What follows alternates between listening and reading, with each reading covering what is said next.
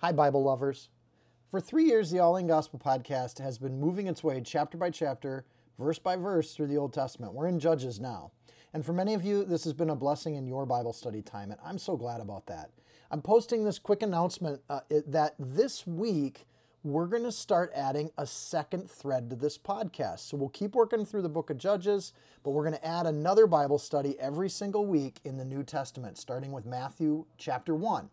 So as you look at your podcast, you'll see both a Judges and a Matthew's chapter this week, and hopefully that's just an addition and a blessing to your Bible study time as you seek to get closer to the Lord and understand the Bible a little better.